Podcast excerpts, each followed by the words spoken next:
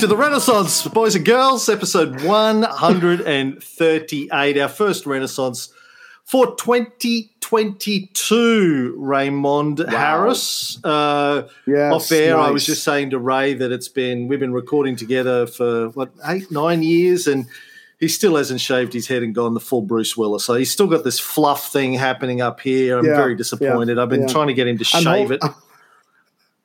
I'm holding on to it. It's, it's like a reverse mohawk. Uh, I'll let you know uh, if I do anything different. So thanks. Our guest today, who is patiently sitting through our nonsense, has uh, worked as a refugee affairs officer for the United Nations, which is where we'll end up, refugees, the way we're going. Right. Helps, it'll be handy to have him on our speed dial. Helped with programs in Eastern Europe and the former Soviet Union, undertaken Peace Corps work in Yemen didn't didn't obviously work. Uh, they need to go back and finish that job. I think he's also written extensively for many national publications: the Smithsonian, the Wall Street Journal, Boston Globe, American Scholar, Wilson Quarterly, BBC Magazine, and the London Times. He also worked at the Atlantic in a range of roles, including as the managing editor. Today, he serves part time as a senior editor for the Harvard Business Review edits books mm. for writers and is himself a writer of two wonderful history books the fourth part of yes. the world and the one that we're going to talk to him about today da vinci's ghost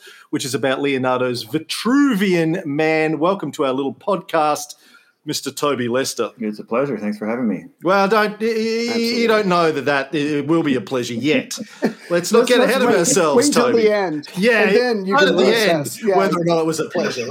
could could go horribly wrong from honest, here. I think it has no, so don't, far. Don't be honest. We've never been honest with each other in eight years. You uh, no reason to start now. Right. So, Toby, um, first of all, thank you for coming on the show, and, and thank you for the book. Yes. Uh, we we love the book, as as you're aware. We've we've done um, episodes on the Vitruvian Man, and, and, your book was one of our sources for that, which was very useful. Um, so let's. I, I'm interested, starting off by knowing what prompted you to write a book about the Vitruvian Man. Writing a book is a serious endeavor. I've written a couple takes a lot of time and energy. And uh, if your family's anything like mine, you, every day you have to answer the question: Have you finished that bloody book yet? And I'm like, No, I'm not. And they're like, yeah, How much money are you going to make out of this? And I'm like, Probably nothing. But uh, you know, that's not the, that's point. Not point. That's not why we do exactly. creative endeavors. We do it right. Because i don't know we're trying to avoid spending time with our families or something like that. So what what uh, prompted you to dedicate a, a, large chunk of your life to the vitruvian man? Uh, well it, it, was a large chunk of my life. It was about two years. Uh, and but it was an outgrowth of a previous book which probably happens a lot. You probably have talked to other people who maybe that happened to you. Um, but the, my first book was all about um, conceptions of the world and the cosmos before uh, the voyages of Columbus and others who before people understood what the whole world looked like. Mm-hmm. And I spent a lot of time looking at medieval maps of the world, early Renaissance maps of the world, um, and I kept on seeing maps that, in a weird way, kind of corresponded to what I knew Vitruvian Man looked like. You know, basically a figure in, inscribed in definitely a circle, the sphere of the Earth, but often that that circle was then encased in a square as well, and it just seemed a very interesting echo. And so I went down a rabbit hole with that while I was writing the first book, um, which was very interesting but unrelated, and ha- eventually had to just let it go. But when I started thinking about a second book, I decided to explore that a bit more, and um, it you know the basic idea, I guess, for the book at the beginning was here's this image that everybody knows. Right. You know, it's just you, it, it's it's it, it's just it's one of the it's probably the world's most famous drawing, um, and everybody tends to think of it as just something that popped into Leonardo's head and out it came and it was great. Uh, but the what I had been seeing in the research I was doing on the mapping book, and then as I began to look into this as its own book idea, was that it, it, there were all sorts of precedents for it, and there was you know there was a context, which you know is always the case. Right. Um, and it got really interesting, and it it seemed in the end like there was enough of a there there. To, and and the, what what really got me interested was that after I had explored it for a while, I kept on looking for somebody who'd written a book about Vitruvian Man to find right. out, and nobody had. That was my next question. Yeah. Yeah. No, we're, we're glad no, you I mean, did. Yeah. We're glad you wrote it. Yeah. There, there, there are, you know, scholarly articles about it here and there, but, you know, surprisingly little. And in part, that's because it's kind of hard to write about it. Just, it's just this object in Leonardo's corpus of work that right. sort of stands apart anomalously. You know, it's not a part of any notebook. It, its history is hard to, its actual physical history mm-hmm. is hard to trace. So you have to. The only way you can write a book about it is if you kind of back up and really do t- try to take in the, the deep context. We agree so, with that. that. Yeah. Can, can you ahead, can you explain to me then um, what was the relationship between the similar images in the maps and Leonardo's drawing? What what, what conclusion did you come to? Uh, a lot. I mean, it's a that, that's a, a layered um, subject. Uh, so the where where to start with this? There is a much talked about um, area of interest in in classical writing and in medieval Christian writing and in Islamic writing, mm-hmm. where everybody's relating the microcosm and the macrocosm, and the idea is that you know there's there's this universe that is everything, and it it is designed by a god according to all sorts of principles of perfect design, and then there's a there, the human form is a kind of microcosmic version of that, and it contains all of the potential and design principles right. uh, of the universe in tiny form, and you know the very very human centric view. Uh, but you know, just as the universe is perfect, humans are perfect, and mm-hmm. and then there are all sorts of ramifications that go in in all these different directions. You know, the Vitruvian man is called Vitruvian man because the architect, the Roman architect Vitruvius, described how you can lay a man out on his back with his arms outstretched and he'll um, fit in a circle and in a square. And he was doing that largely because he was trying to talk about how to design temples, which were you know the place where you could bring the macrocosm and the microcosm together. And temples had to be designed with the principles um, of the human form because that corresponded to the macrocosm and the perfect principles of design of the universe. Um, but then, so, so, at one level, Leonardo was thinking about architecture, which almost nobody really imagines when they look at this image now. I mean, you see it on the euro and you see it as a signifier of right. know, just like creativity and science and art and the Renaissance. Um, but you know, Leonardo, at that stage in his life, he drew the picture everybody thinks in 1490. And at that stage in his life, he was thinking a lot about architecture. And so mm-hmm. he was trying to read Vitruvius. Um, and he was talking to people who were thinking about Vitruvius, and everybody was thinking about how you, you can see a lot of Renaissance drawings from the time where um, people are inscribing the human form in, inside of churches, and you, you know you think of it, the layout of a cathedral, and it's you know there's kind of the head at the top and the body, right. and then the two arms. So there's all of that. Um, that image is also a study of human proportions, very mm deliberately. Mm-hmm. You can see if you look at it carefully, you see lots of straight lines that he's drawn, you know, from from here to here on the arm, or parts of the face, and those are some of those are referring specifically to proportions that Vitruvius said exist in the in the perfect Vitruvian man. Some of them actually have nothing to do with the Vitruvius, right. and are um, measurements that he, at, in those years, was gathering himself. He, you know, he spent must have been hours and hours and hours studying models and coming, you know, taking down everybody's proportions and then presumably mm. coming up with what he felt was mm. the ideal set of proportions. Mm. Right. Um, unbelievable amount of work. I mean, it was such a sacrifice to him to have to look at naked men or young boys like all day long right, yeah, and no, study their proportions and get down with his measuring tape. And, oh. Let me get my yeah. Let me get my measuring tape. Yeah. Can can, can I ask a, a quick question based off something that you just said because. Um, we we've talked about ad nauseum. We've talked ad nauseum about how Leonardo got the idea. Uh, and I'm not saying he's the only one, but he got the idea that everything is connected. Everything in the universe is connected. Everything is an example of everything else because they're built with the same material, roughly, and they're built the, along the same laws. So everything in the universe kind of, you know, it makes sense if you if you understand if you understand the, the workings of the universe you'll get the, the, the planet you'll get the human body but what i wanted to ask was and this was just me being semi irreverent or flippant but you said in one interview uh, no temple can be put together and expected to last or do a very good job unless it's built like a well shaped man, which is what you were saying a second ago.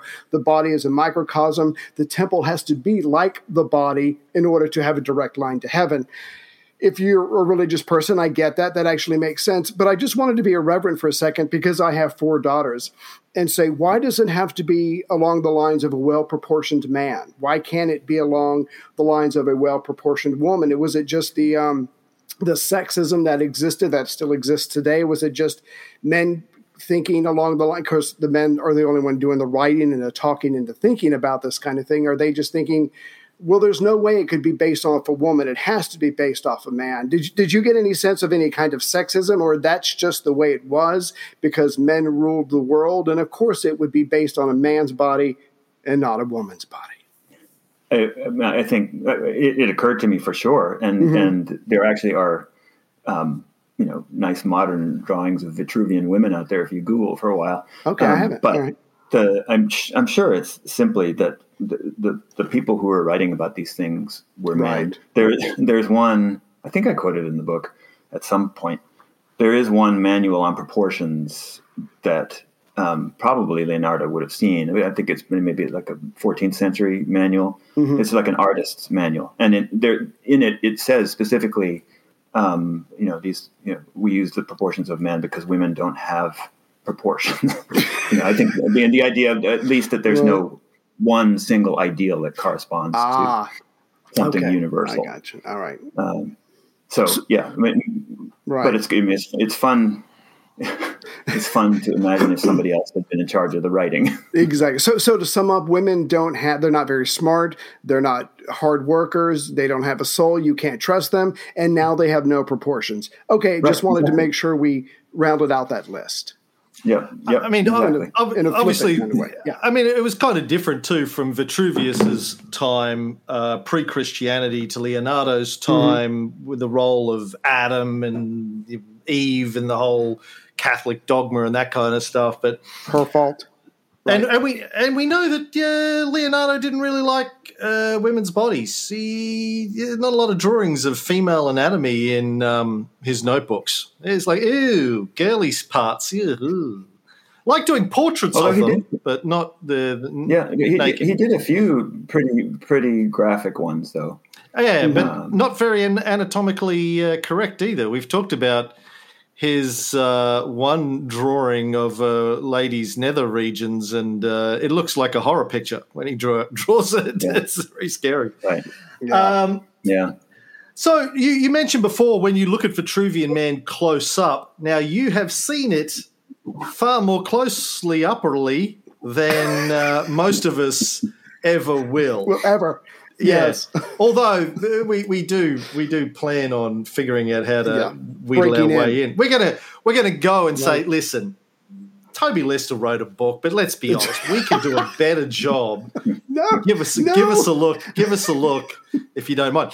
Tell us about uh, when you when you got up close and personal with Vitruvian Man. Well, there's there's more of a story here than probably you even know. Um, so, I mean, in order, I guess the first thing to know is that it's not on public display, which has always struck me as strange, given how right. famous it is. It's it's it's kept um, in uh, the Accademia in Venice, and mm. it's kept in a special room, in a special drawer, in a special case, and right. it's hauled out every once in a while for an exhibit. For the but for the most part, it's just you know in a climate controlled room in a filing cabinet, not seeing the light of day. Um, and in order to see it, you have to go through many many hoops. Um, you know, m- some of which are you know deliciously but incredibly frustratingly Italian. um, but and and so you know I had, I had to prove to them that I was a published author and that I was a credible published author with some you know expertise in the in the realm, and then I had to do all of this in direct uh, communication with the, the woman who was in charge of the prints and engravings. Mm. She didn't speak English. I didn't speak Italian, but you know we both sent emails to each other that you know, we, we could figure it out what we were saying, and, right. and so we had this exchange, and I sent her my previous book, and you know eventually she agreed that it would be okay for me to come, and so we then continued and we we negotiated, you know, and I forget what the date was, but you know we agreed right. that I would come on May 5th and we would meet in the lobby of um, the Accademia and she would take me to see the picture. So I made plans. I went over nice. and spent some time in Florence and did some research in Florence and then went and then um, on the appointed day in Venice, shambled over there and walked into the lobby and there's a whole lot of like banging and noise and dust and there's one guy sitting at the desk and I went up to him and sort of fumbled through the little introduction and asked for her. And he right. looked at me blankly and said, She's not here. Oh, and, uh, and I said, But no, no, I, I have an appointment. And I showed him the little email, and he's like, No, no, she's not here. Oh. And I, I, I, you know, again, the language barrier inserted itself. Eventually, he got on a phone and got her. Mm-hmm. And she, and then remember, she still doesn't speak English. So we're still. Um, but she kept on saying, no, no, no, no, no, no possible, no possible. And to make a long story short, right, they were, um, they had decided to, to, do a renovation, and in the course of the renovation, they decided to remove everything from the museum in oh. order that, that was on that was in storage in order to facilitate the renovation. And she was in another building. Eventually, mm-hmm. she had me come over to the other building and I found her, and um, you know, in our broken way of communicating, she just basically said, "Yeah, sorry, another time." That's all well. Maybe next time. I don't so, know. So I could. There was nothing I could do. I went home and and um, uh, did more work, and eventually managed to engineer another trip, which involved going to Windsor Castle and looking at other Leonardos mm-hmm. um, you know, horrible thing to have to do. Uh, and I tacked on a trip to Venice there, and that right. time she was with me, and I got to see it. So now I can actually talk about what it looked nice. like. um, right. Uh, and it was it was a treat, and it was mm-hmm. a treat because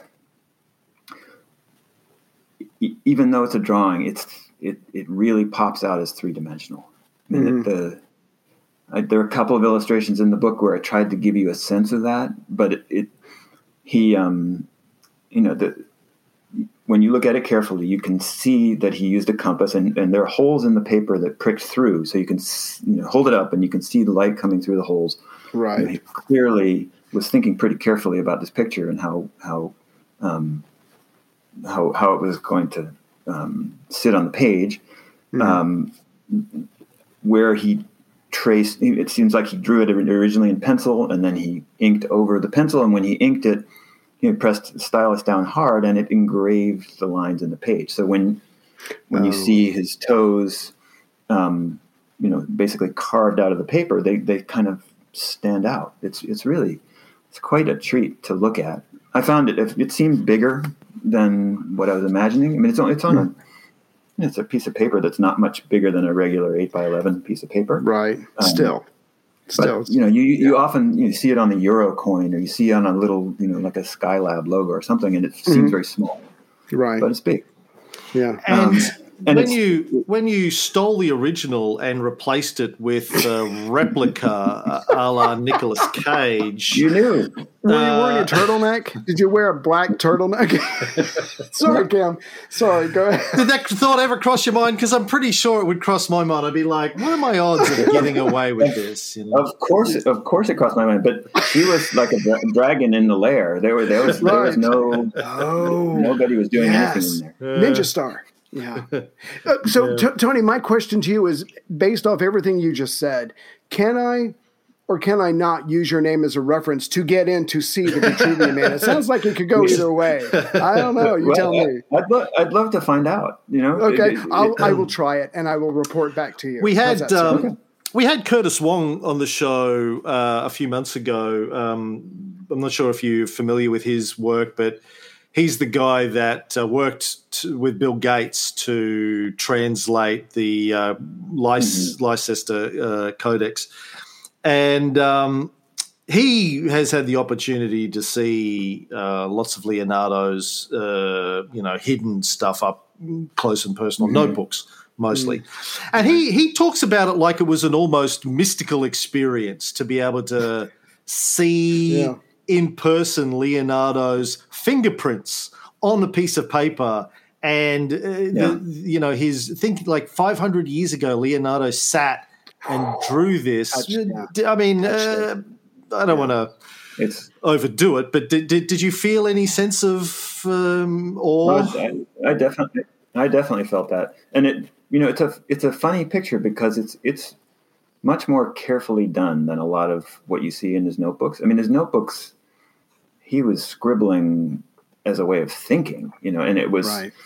um, and it was there was free association, and he would do things fast and sometimes you know there would be these beautifully careful pictures, but at other times, you know, he just he, he had an idea or he like you know he's trying to catch a butterfly or something, and so the Vitruvian Man picture is it's anomalous because it you know mm-hmm. he was he was preparing it carefully for something, and nobody nobody really knows what it was, and it.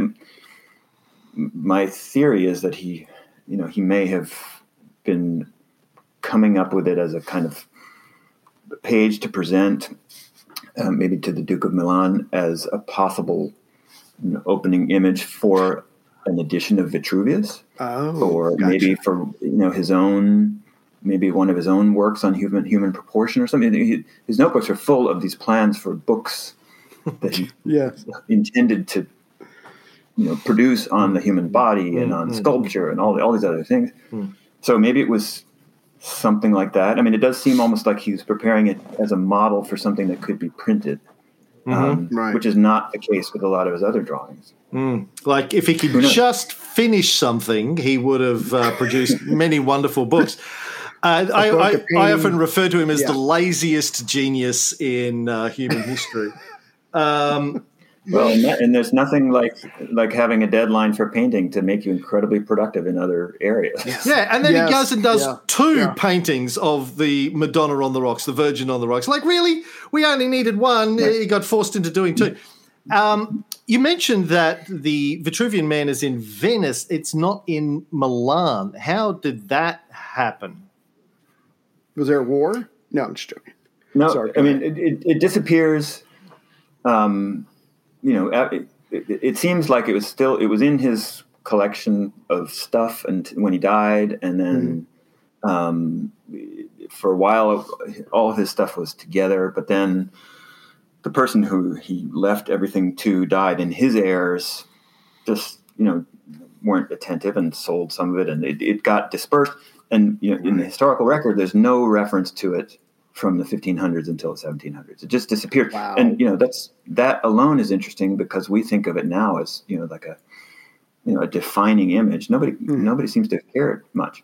Uh, after the 1500s, there seemed like there were you know people thinking about it and copying it a bit in the 1500s, right? In the early 1500s, but um, you know, it, and then in the I think maybe maybe 1770s, it resurfaces in in um, the collection of somebody in Venice, and they own it for a while, and then eventually it gets negotiated that it gets given to the museum.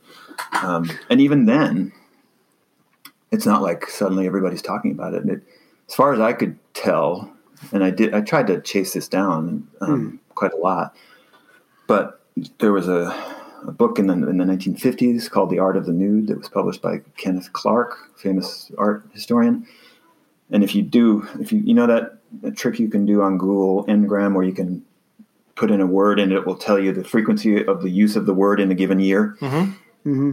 If you if you do Vitruvian Man, mm-hmm. it, right. you know it's just flat lines until the year that that book is published, and then it just hmm. jumps up and ah. it stays up. So you know there's something about how it just got injected into the popular culture at that moment. Mm-hmm. That was perfect. Well, let me ask real quick. I'm sorry, Cam. Uh, based on what you just said, it's like no one knows about it. Suddenly we find out about it, and then there's a lot of interest in it, which makes sense because it's a pretty remarkable drawing. I get all that. But it, based on your research, when Leo draws, when Leonardo draws it, do you do, do you get a sense that he figured out that he did something pretty amazing, or was it just an intellectual exercise from the ancient times and he drew it and he put it away? And because he's how many times when we were doing when we've done the shows, Leo will figure something out and go okay, and then just move on to the next thing, yeah. as opposed to either trying to publish a book or make a ton of money. He's just curious. So when it comes to the Vitruvian Man, do you get a sense that he went, wow, this uh, even for me, this is pretty amazing, or did was it just one of the many things that he did in his life?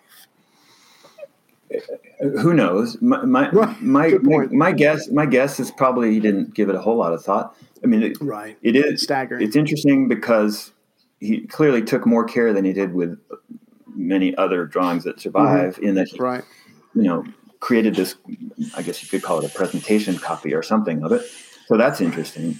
But gotcha. You know, in in a lot of ways, it's a mm-hmm. kind of a for for him, it's the end mm-hmm. of a period of his thinking about and illustrating the human form that he kind of moved away from. You know, he, after right. that, he got into a lot of anatomical studies that were much more accurate. I mean, this this guy, the Vitruvian Man, is really interesting and looks great, and it's a really appealing image. But it's you know, from an anatomical perspective, what he went on to do yeah. after doing the various dissections and things that he did, and those studies of mm-hmm you know the old man and and the, all these kind of cross sections of the body and right bits of the body turning those are you know in you know in in some senses way more remarkable i mean the, wow. Man in a yeah. way is it's kind of a retrograde image and that, i mean that's what to me what's so interesting about it is it it shows him like you know straddling some some old medieval conceptions of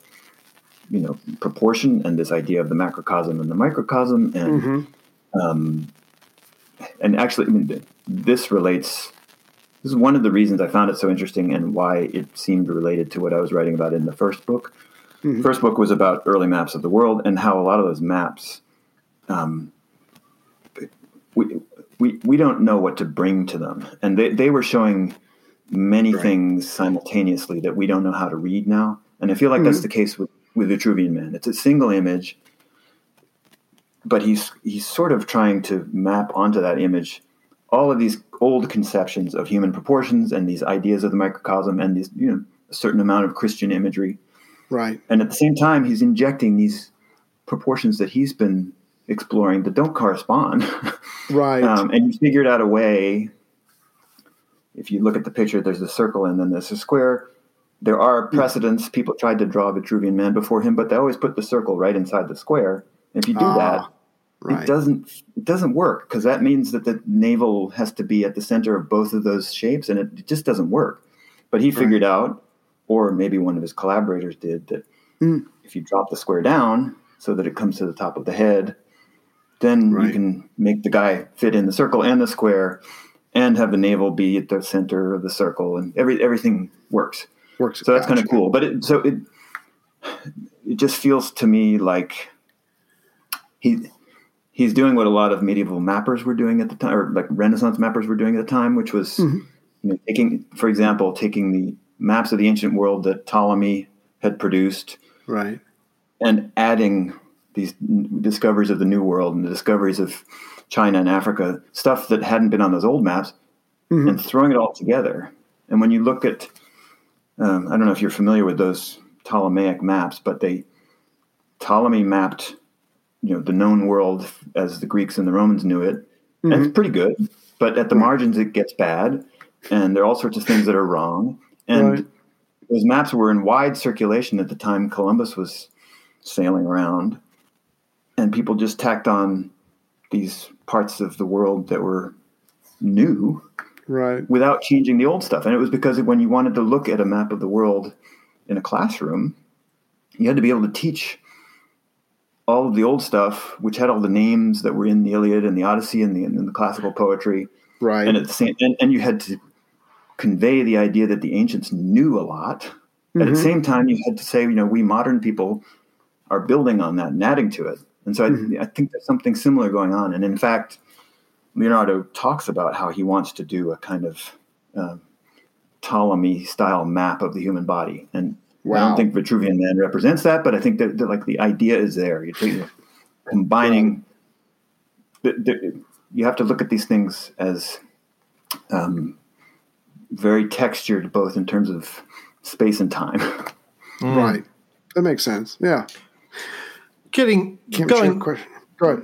Yeah, uh, going. I, I want to go back to what we were talking about before. Before Ray took us down a completely different rabbit hole, as he does. Thanks, Ray. Uh, That's my job. It's yeah, my job. we were talking about the. Uh, uh, uh uh, the impact that seeing this in person had on you, and and mm. the the closest thing I can connect it to is having been to Florence a number of times and gone to see the Mona Lisa, and uh, you know the way that uh, or, or where in Paris the Mona Lisa is Paris the Mona Lisa. And, and knowing that the deep, deep spiritual connection that most people have when they see it, which isn't in fact looking at the Mona Lisa, but it's getting a selfie of themselves with the Mona Lisa behind them. I kind of important? I kind of imagine you in Venice going, no, I don't want to see it. I just want to get a selfie. Uh, is this that is was that your instinct too? Was, I got to get a selfie with this. You know, looking at well, it's not the important know, thing.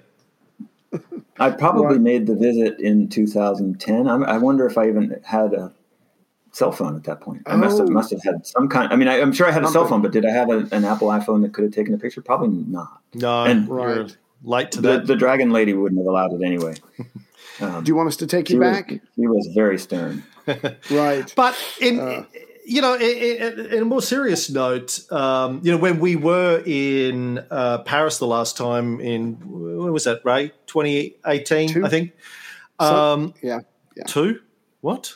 No, go uh, I was saying two years, but no, that was COVID. So go ahead. Yeah, it's pre-COVID. Um, I remember our tour guide telling us the wonderful story, which I'd never heard before, about how the Mona Lisa was kind of just a painting on a wall until it was stolen, and right. early in the 20th century, and then it became famous. And you know, and and you talked about how Vitruvian Man was sort of not really. Um, appreciated like it is today until um, that book came out. You know, and, and it, it, it, always makes me. Um, uh, it's it's always a profound thought to think that Leonardo today we think of as probably the greatest genius who ever lived, or if not the, then certainly one of them. He's admired by you know the likes of Bill Gates, who you know, and and uh, you know some of our great thinkers and doers today. Many of most of them, all of them, probably. In his in his own time, he was famous uh, and and thought of, according to contemporaries, as the greatest painter and architect and sculptor and scientific thinker of his time. Uh, Vasari, writing a generation later, considered him the greatest. you know, his opening, uh, you know, in his lives, uh, his life of Leonardo, he talks about, you know, uh, how rare it is that God would uh, uh, bestow upon a single individual all of these gifts, and also he's handsome and he's eloquent, and everyone loves him, and he's the man of the people, and all this kind of stuff. And yet, and yet, as you say you know, his notebook's just kind of eh, for people like what, and it disappears. Vitruvian Man disappears. The Mona Lisa wasn't considered. Like as a, as a, any sort of creator, and you know, we like to think that we're doing good work. But when you think Leonardo mm-hmm. da Vinci was forgotten for hundreds of years, or his work was classified as unimportant for hundreds, and, and even post the Renaissance, like this is, you know, during the the the centuries where we're apparently caring about the humanities and the arts and the sciences again. And even then, he's kind of just a uh, by note in history for hundreds of years. It, it, it, puts puts things into perspective. I think you can go look. Even the greatest genius in history, Humbling. no one really cared about after he died for a long time. Anyway, well, and yeah. and and you know he had different objectives than you can than you kind of want him to have had. You know, like he he really he seemed to care a lot about you know how the world would receive his paintings, but so much of what he was doing in the notebooks was his way of figuring out how he was going to do his paintings. And I mean, it feels to me really like all of his science. He, he, of course, he was just utterly devoted to figuring things out, and he was fascinated by everything. And he, you know, everything. He just, you know, clearly saw connections that other people didn't see. Mm-hmm. But it wasn't like he was doing that so that he could, you know, publish a textbook that would then tell the world everything it needed to know about, you know, the things he was discovering. It was more like, if I'm really going to paint well, and he had all sorts of ideas about painting as the highest art. Right. Then you know, I can't paint the Mona Lisa if I can't paint the perfect smile, and I can't paint the perfect smile unless I understand how every single muscle in the face works. And I can't do that unless I start to understand the forces that are involved in tension. And mm. if I'm going to be thinking about muscles and tension, then I have to think about blood that's supporting it, and then I have to think about hydraulics, and you know, like and right. it sounds like I'm making a parody of it, but that's no, exactly. yeah. Mm, My exactly. eyes crossed, but he. But you're right. You're exactly right. I mean, that's in order to be the best, you have to know these things, learn and, these things. And the, the, the analogy that I've been playing around with, you know, we, we we make fun of the fact that he only completed maybe 20 paintings that we know of in his lifetime, um, maybe 21 if you consider the Salvator Mundi, uh, uh, real Leonardo. But I, am thinking about him as the, he was the Quentin Tarantino of Renaissance painters. You know, Quentin has said, I'm only going to make 10 films, going to be 10 perfect films. Then I'm going to yes, finish. Yeah, I, I just got to have the. You know, Leonardo was like, I got to do 20 perfect paintings. That's it. No need to like you know be a Picasso and do 50,000. 20 perfect, and I'm out. You know, I'm out. Well, done. Done. It, it would you know it would be so interesting to be able to be a fly on the wall. Because I mean, because he had to he had to deal with all the routine, mundane stuff of supporting himself and you know supplying paintings on demand and not wanting to do you know pe- what people expected of him when they commissioned mm-hmm. this or that you know standard image was not something dramatically different. It was just like a really good artist doing what they expected.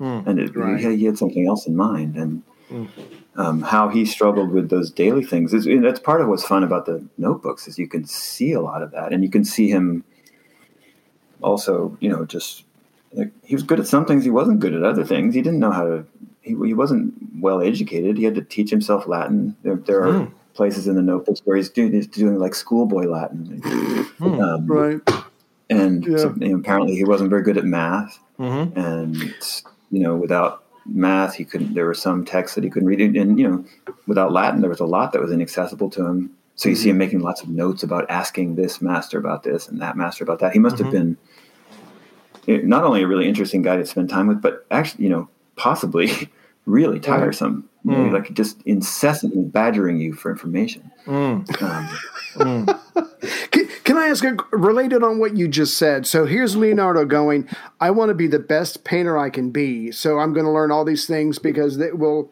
it will come across when I when I do the various paintings that I'm going to do. But I did want to ask, um, and we touched on this in the podcast from the beginning of the Renaissance um, and I'm, I'm loose terms, uh, beginning of the Renaissance until the end, or at least the end of the early High Renaissance. Um, we talked about how artists at the beginning were considered just like workers. Hey, you, you're like a mm-hmm. plumber or whatever. Go go paint that thing on my house. I want you to come through the back entrance. Don't look me in the eye, and the maid will pay you. Kind of attitude. But you, as as they go on and they're able to do incredible works of art that everybody envies and everybody wants, suddenly these people start becoming artists and they be, start uh, becoming celebrities. Is that what you found? Was it the quality of their work that just made them be able to demand more respect or higher pay, or or was that just a transition uh, that that was probably going to happen anyway? But I do love and I do find fascinating that their their status changes because of their ability, and some of them are keenly aware of it, and so they do get a little more haughty, if you will. Yeah. Well, um, that's a really good question, and it, it, I definitely found that too. And I mean, even if mm-hmm. you think about somebody like Brunelleschi, he right. he he he was not you know a noble educated type. Right. He he was a, you know an engineer who managed to figure out stuff that nobody else could figure out, and in mm-hmm. doing that, made Florence proud and made Florence the envy of other places. Right. And so so I, I mean, what do I know? But it, it feels to me like some of the change of status came from the ability of these artists to confer ah, praise and gotcha. you know gather get, get a lot of attention for what mm-hmm. they'd done that then everybody else could bask in. Right. Um, Leonardo to me is a slightly different case in that mm-hmm.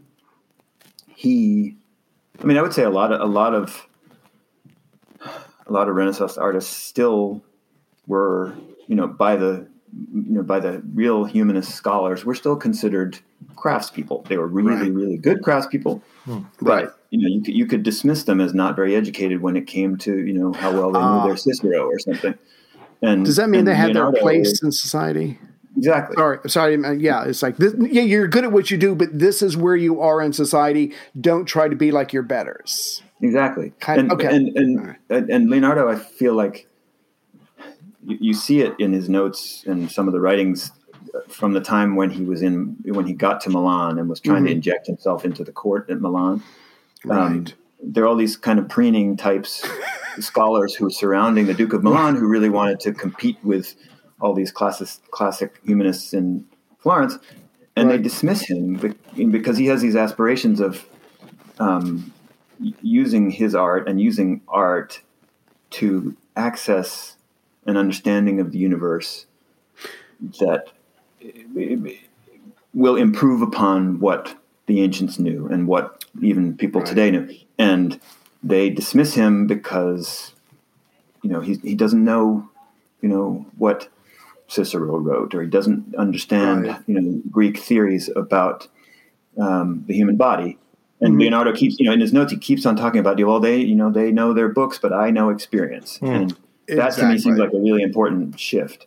Right. He was Good point. He was treated very much like podcasters are treated today. Like we're, we're, we're relegated to the dark corners of the world. People, You're not wrong. People criticize us that we get all of our information from books and stuff like mm-hmm. that. But in fact, it's the supreme art.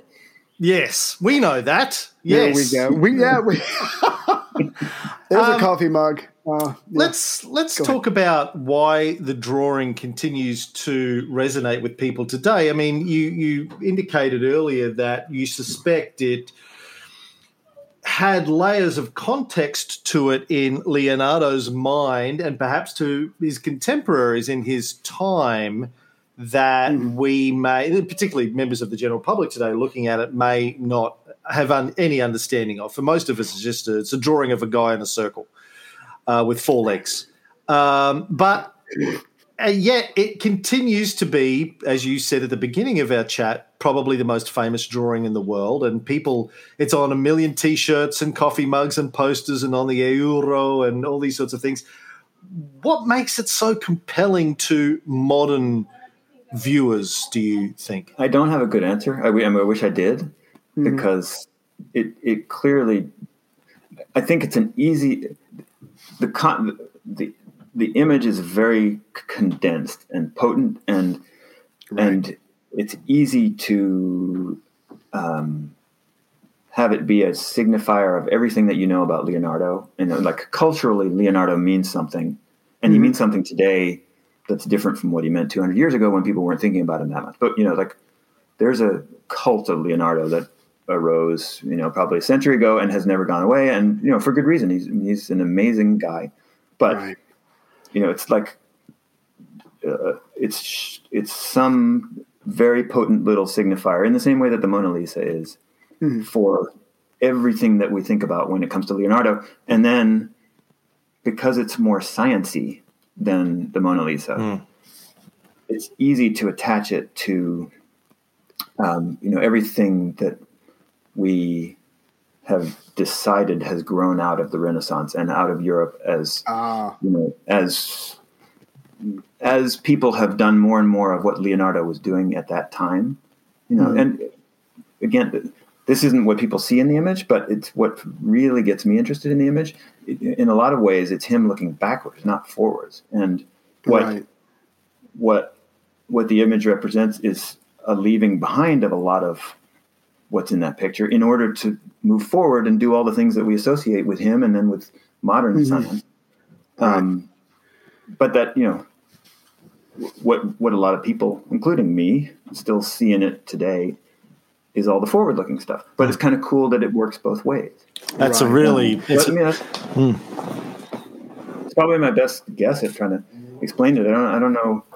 Something people just love to look at. Yeah, that's yeah, yeah. I think that, that's there's some really um, really interesting insights there. I mean, I I think when we did our episodes on it, I said uh, when I was trying to answer the same question, like it, it I think it does sort of even if you know nothing about it, it it seems to convey this uh, intersection of art and science somehow because of the positioning of it, and and there's something about the aesthetics of it. There's something not only of the character himself and the intensity of his stare. Do you think it's a self portrait? Mm. By the way, I read in a number of books people think it might have been a self portrait. Um, so in my, I, in some sense I do, and in some sense I don't. I, like because it's a Vitruvian man, he had to adhere to a lot of you know Vitruvian principles of proportion that are you know wouldn't have corresponded to anybody in the world. Right. so he like he wasn't doing a portrait of himself in that sense. I can't help feeling like like I don't think that I don't think the image would be popular in the way it's popular if there were a different face. Mm-hmm. Yeah, um, you know, like the face alone, I think actually explains a lot of it. It's insane. I, I think I think the face is the one place where it may be that there's a good deal of Leonardo in it, and mm. I tried to make that case in the book a little bit. I mean, you can you can see some you know possible contemporary portraits of him that mm. look quite a lot like that, and there's some descriptions of him that look a lot mm. like that. But more than anything, I mean, like the the literal physical self portraiture to me is less significant than like when I look at it, I think of it as self portrait because I think of him thinking about that picture and looking at that picture and looking at himself in that picture and you know basically looking at his whole enterprise of trying to understand the the the microcosm and the macrocosm that like, that's that's his um, that's his game and mm. yeah you know the, it's kind of fun to think of looking at that picture as um, you know a, a, kind of visual um, shorthand of the philosophy that's guiding him mm. yeah can I just take everything that you two just said and put it into a weird uh, image? If I went to an ad agency and I said, I want you to come up with a single image, I want people to think of the Renaissance, science, ancient times, philosophy, the perfect man, religion. Maybe I don't. To me, if, uh, not that I've written a book, Cam, but to answer your to try to answer your question, it's almost like it's the perfect thing that generates so much thought, that represents so much, and yet it's just a single drawing. It's mm. an hmm. incredibly good drawing with an mm. incredibly that's it's got eyes and it's got a face that really draws you in. But it seems to be like the perfect ad campaign to represent so much. I think maybe that's why it resonates with people even to this day that's just a guess based off what you two have just said a couple of minutes you think, ago. You think really Barry and, it, you think yeah. Barry and Stan cooked it Barry up? And Stan, yeah, Barry yeah. and Stan said, "I got it. I got yeah. we, we have we have fake uh, ad people that work for us, and they're great, by the way. If you ever want to hire them, but got no, it. it's literally like this is the perfect thing that represents that encompasses uh, so much, and that's probably. But I, but I, you know, if the, in the book I reproduce a very Vitruvian man like image that was drawn right around the same time by right. a guy who Leonardo called a best friend, and I overlaid them together in the book. They, they're clearly related, mm, but right. Leonardo's is is you know the the vastly more affecting one. And I think if you look at the other image, it's a generic face, mm-hmm, and it's mm-hmm. kind of face that you see in countless mm. illustrations from the period. Good point. And, and I just, you know, if that that face had been on this figure and this, otherwise it had been identical, I just don't think it would have caught on. There's, Hmm. there's just something about that. Um, Yeah. it's a, What's it's like it's a marriage of the very particular and the universal. And you don't, and, and in, in these others, there are images of the universal. Right. Ray's Ray's theory when we did our episode on it was the, the Leonardo's friends did their versions after they had gone and, and uh, you know got themselves a copy of Vitruvius. Leonardo saw those and he went, "Hold my beer." Um, yeah, I can do, I, can- I can yeah, do this. gi- give me an hour. Hold my Clearly beer. I'll be, I'll be right back. Yeah, like, yeah, yeah, yeah. Let me show you how it's done, boys. Right. Um, Boom! He came five minutes later, slapped it on the desk. Sorry, yeah, go ahead. he took his uh, he took the the money out the pot that was on the table, and, and that was it. Next round's on you, boys. Um, all right, just to wrap it up, it's been a, I think a, a decade or so since your book came out. How do you feel about uh, the drawing and, and more broadly Leonardo these days? Uh, is, is he still a part of your life? Because we've been we've been doing episodes on Leonardo for over a year now. It was supposed to be like Yeah. we most of our mini biography things, and I think it's like six episodes, and we've been doing. I think we've done twenty five episodes of Leonardo now, and we're we're halfway through. He's still, in Milan. Yes, Uh, yes. And so he's a large part of, of our lives. We think about him. I think about him uh, every day. Um, what role does he play in your life? Has he has he left? Uh, you moved on to other things, or are you still sit around going, "What would Leonardo do?"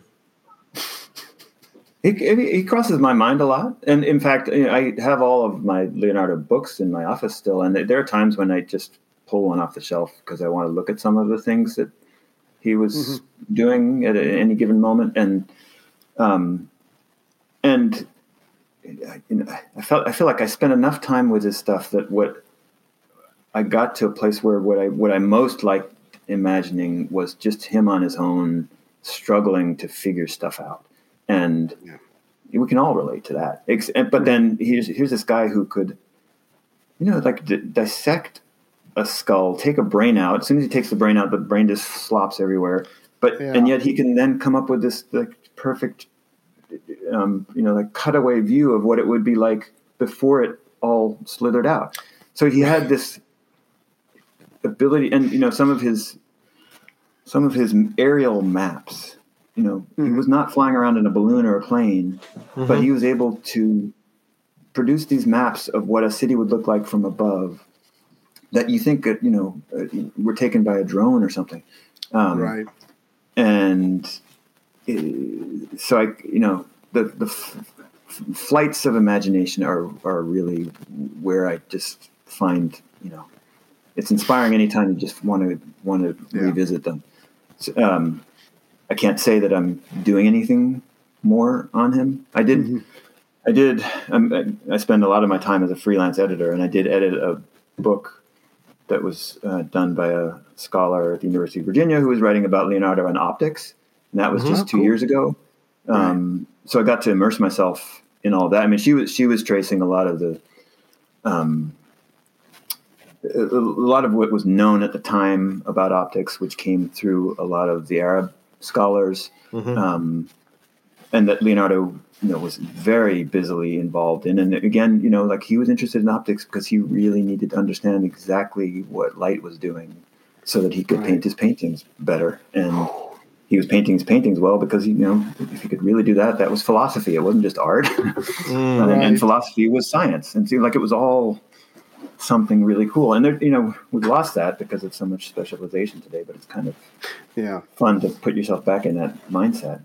Hmm. So, So- based on, I'm sorry, based on what you just said, it sounds like Cam and I should become experts at everything because we do podcasts on history. If we go by the Leonardo rule, hmm. we should learn everything hmm. so then we can do a podcast on everything and do it really well. Well, that's why Uh, we're no, thank, no, podcasters. thank you. Is it? Start, Sorry. start. I should have do, known. Do an episode on the tongue of the woodpecker. That was one thing he had in at one point. There's at least 25 episodes right there. Yeah. So Right, anyway. right, and how dragonflies' wings move. Yeah. right. Yeah. The Um, lock. so, uh, uh, any any exciting project you're working on at the moment, Toby, that uh, you can whet our appetite with? I wish I, I haven't landed on a new book idea. In part, you know, I've, I've got three daughters who are you know moving out of the house now, so I, am with any luck I'll be getting back to things. I've been yeah. lately. I've been reading about um, Columbus's son Hernando. Do you know about him at all? Mm-mm. Um, no. Amazing. Uh, really? Unfortunately, somebody's just written a great book about him, but oh. um, it, it's uh, he created the biggest library in Europe, and you know it seems like oh wow. Uh, he gave up. He, he, was involved in Columbus's fourth voyage, and mm-hmm. um, you know was a, a big proponent of his father's, but spent his life traveling around Europe collecting books, and notably, not just collecting, um, you know, fancy expensive books, but ephemera too. You know, all sorts of printed stuff that most people wouldn't have thought to collect at that time. And he collected so much of it that he had to confront all of these problems of how to sort it and how to enable people to find it. And um, I mean, it's really, really interesting. If, if you're interested, there's the book is called the um, Catalog of Shipwrecked Books. Okay. Um, Edward uh, Edward Wilson Lee. Okay. Um, so it, and, yeah, it sounds like we owe uh, Christopher Columbus's son uh, a debt, a gratitude. I mean, anybody's going around collecting books, you know, especially at that time.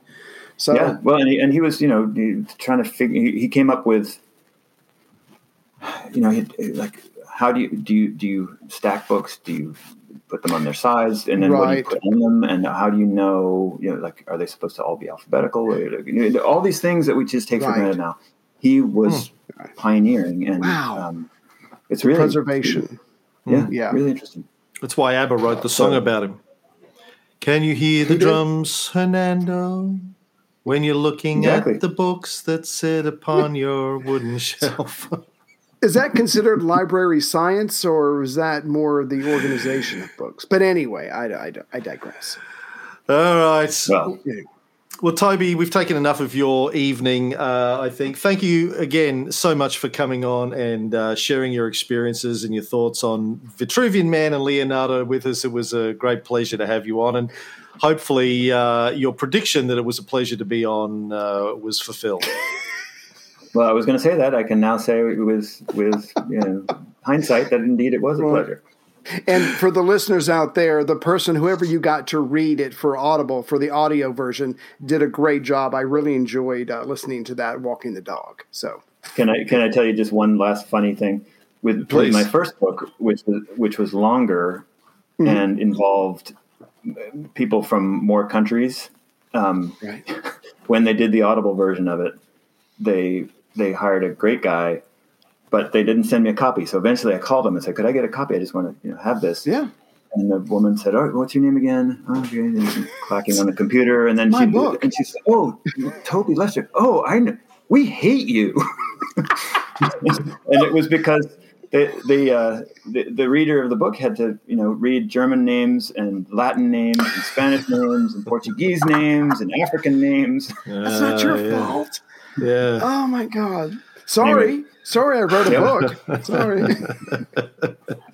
well, I'm anyway. sure it's it's great, but I just want to let you know the audio, the reader on the second one, bang up job. Great. Excellent. And we'll give it a plug, another plug for people out there. Well, the, both books. The fourth part of the world is your book about uh, maps, and Da Vinci's Ghost is the book about Vitruvian Man. Both uh, terrific uh, popular history mm-hmm. books. Um, go out, get them, read them. You'll you'll you'll love them as you love us. Um, for, I, I, don't know why I said that. They don't love us. Uh, they treat us. They treat us horribly. Um, thank you again so much, Toby. Have a good night. Stay safe. You too. Take care. Thanks.